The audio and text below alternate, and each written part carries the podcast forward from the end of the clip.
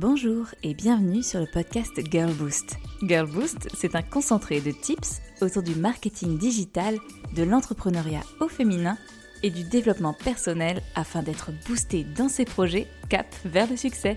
Rendez-vous chaque lundi pour un nouvel épisode afin de lancer la semaine du bon pied. On ne va pas se mentir, 2020 a été une année toute particulière et c'est le cas pour l'entièreté de notre monde. Une année avec une situation inédite et des conditions que nous n'aurions pas imaginées. Mais comme à chaque fois, nous avons le choix. Le choix de voir le verre à moitié vide ou le choix de voir le verre à moitié plein. Comme chaque année, j'aime faire un petit bilan et l'écrire noir sur blanc.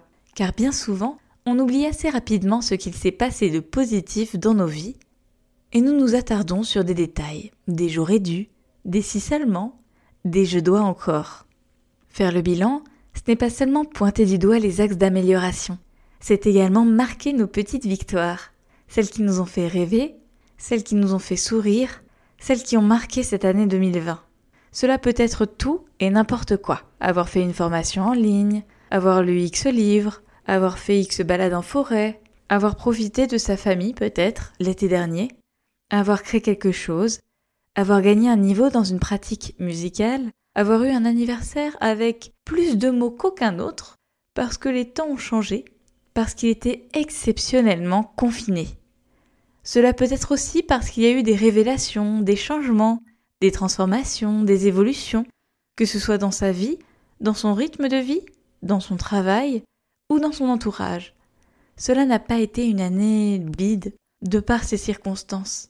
Et il peut être utile de faire le point. Faire son bilan 2020 et planifier 2021, c'est le sujet de l'épisode du jour. Et il se compose en deux exercices distincts. Commençons par le bilan qui a à son compte plusieurs bienfaits. Bienfait numéro 1, se rendre compte de tout ce qu'il s'est passé. Ce n'est pas rien, loin de là, et il est important de le souligner. Bienfait numéro 2, garder à l'esprit les aspects positifs, car il y en a eu, il y en a à chaque fois. Bienfait numéro 3, coucher sur le papier des pistes de travail et d'amélioration pour l'année à venir. Car tant qu'à faire le bilan, autant aussi préparer l'année prochaine, 2021.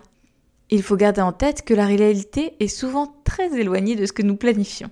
Exemple, quand en 2019 j'ai posé sur le papier ma vision et mes objectifs de 2020, j'étais loin, très loin d'y intégrer la notion de Covid et de son impact économique global.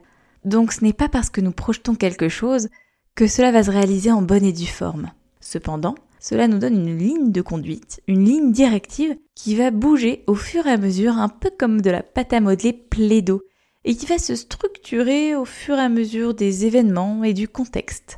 On est parti pour le bilan de 2020. Pour commencer, aviez-vous déjà fait cet exercice l'année passée ?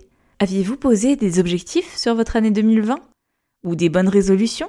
Si c'est le cas, il peut être très intéressant de ressortir cela à l'occasion de votre bilan, pour savoir où vous en êtes.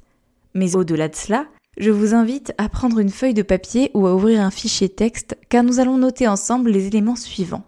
Les éléments les plus marquants de votre année, mois par mois. Si vous avez du mal à vous en rappeler, je vous invite à ressortir votre agenda, qui contient tous ces éléments s'il a été tenu à jour, ou sinon vos emails, car vous pouvez retrouver beaucoup d'informations enregistrées ça et là sur votre boîte mail.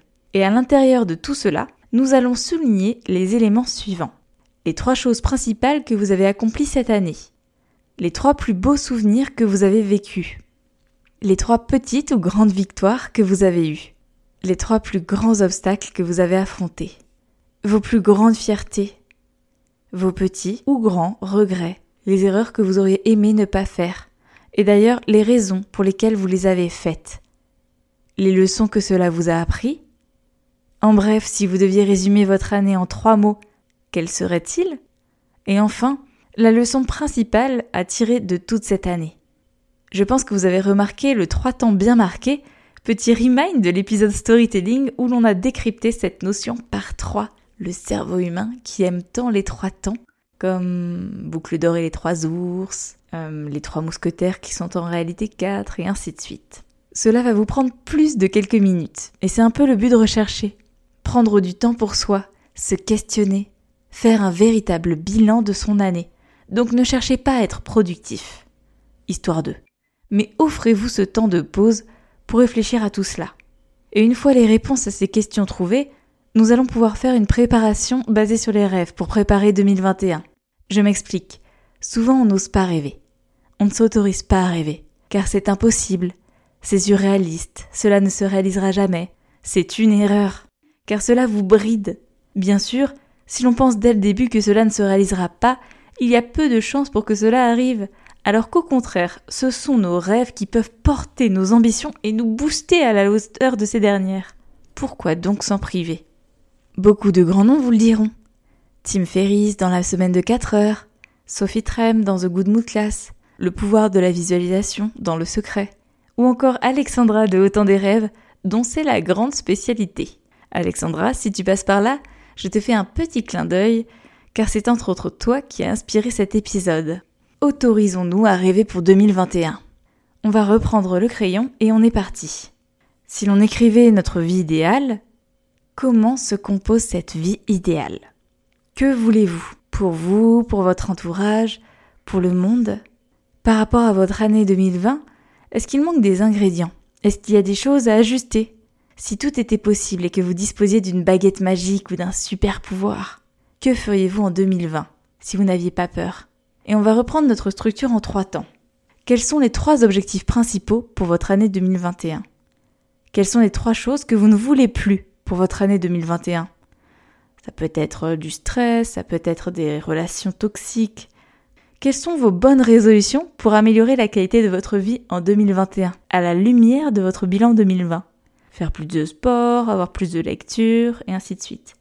Quelles sont les choses à changer, à modifier par rapport à 2020 ? Y a-t-il des évolutions à mener auprès de vos projets en cours, de vos clients en cours ? Quels sont les éléments importants auxquels vous devez veiller en 2021 pour votre propre bien-être ? Et bien sûr, quels sont vos objectifs financiers à accomplir en 2021 ? Là encore, je vous invite à prendre votre temps. Il s'agit de votre futur, de votre vie, de votre bien-être. Alors, on va être honnête. Si s'autoriser à rêver et à écrire sur le papier nos ambitions, nos rêves, c'est plutôt très chouette, mettre en pratique certains de ces points peut s'avérer l'être beaucoup moins. Je m'explique. Il y a 1 mois, j'ai commencé ce travail sans même m'en rendre compte. J'ai fait un peu le bilan rapide de mon année, et puis j'ai pensé à Girl Boost, à ce beau projet qui a pris vie il y a seulement quelques semaines, mais qui a pris des mois à se structurer. Et j'en suis venue à la conclusion suivante. Pour arriver à développer Girl Boost et vous apporter une super belle communauté en répondant à vos besoins en tant que femme, en tant qu'entrepreneuse, il me fallait plus de temps. Plus de temps pour produire du vrai contenu de qualité. Et le temps, malheureusement, aussi précieux qu'il soit, il ne s'invente pas. Dans un emploi du temps déjà très chargé, où il est hors de question pour moi de m'asseoir sur la liberté, l'équilibre vie pro, vie perso et sur quelques balades en forêt bien méritées le week-end, il a fallu trancher. J'ai donc choisi de me séparer d'une partie de mes clients, avec qui je m'entends très bien, et pour qui j'avais des missions sur du long terme. Ce choix était cornélien, car d'une pierre deux coups, j'enlève non seulement une partie de mon business, une ceinture de sécurité financière, mais également des liens avec des clients que j'apprécie. Pour autant, aujourd'hui, je sais où est ma valeur ajoutée. Et je sais aussi que ce qui me plaît, ce qui m'épanouit, on va pas se mentir, on reste autour de la pédagogie, de la formation et du coaching. J'ai donc choisi de diminuer, si ce n'est d'arrêter en partie, mon activité en tant que prestataire de services en marketing opérationnel sous le studio Dear Journey, pour me consacrer pleinement à mes accompagnements, au coaching et à Girl Boost. Cette décision, elle a mis des semaines à aboutir. Des jours à préparer les discussions avec les clients concernés, et bien sûr son lot d'angoisse. Dans un monde où on ne sait pas de quoi demain est fait, il est difficile de se défaire d'un cocon douillet quand on a l'extrême chance d'en avoir un. Attention, je ne dis pas qu'il faut supprimer des projets clients sans valeur ajoutée pour vous, qu'il faut tout envoyer valser, qu'il faut tout recadrer. Bien sûr, il y a des demi-mesures partout, mais en tout cas, cet exercice peut vous permettre de mettre le doigt sur la petite chose qui peut peut-être changer votre quotidien de manière positive. Trouvez vos combats et appliquez la loi de Pareto, le 80-20 sur les projets qui vous tiennent à cœur. Et pourquoi pas, comme dans l'exemple de Girl Boost, vous autorisez pleinement à croire en vous et à rêver. C'est tout ce que je vous souhaite pour 2021. Cet épisode est le dernier pour 2020 et on se reparle à la rentrée le 4 janvier pour un tout nouveau sujet. Je vous souhaite une très belle semaine, un bon bilan 2020 et une bonne planification pour 2021. À bientôt!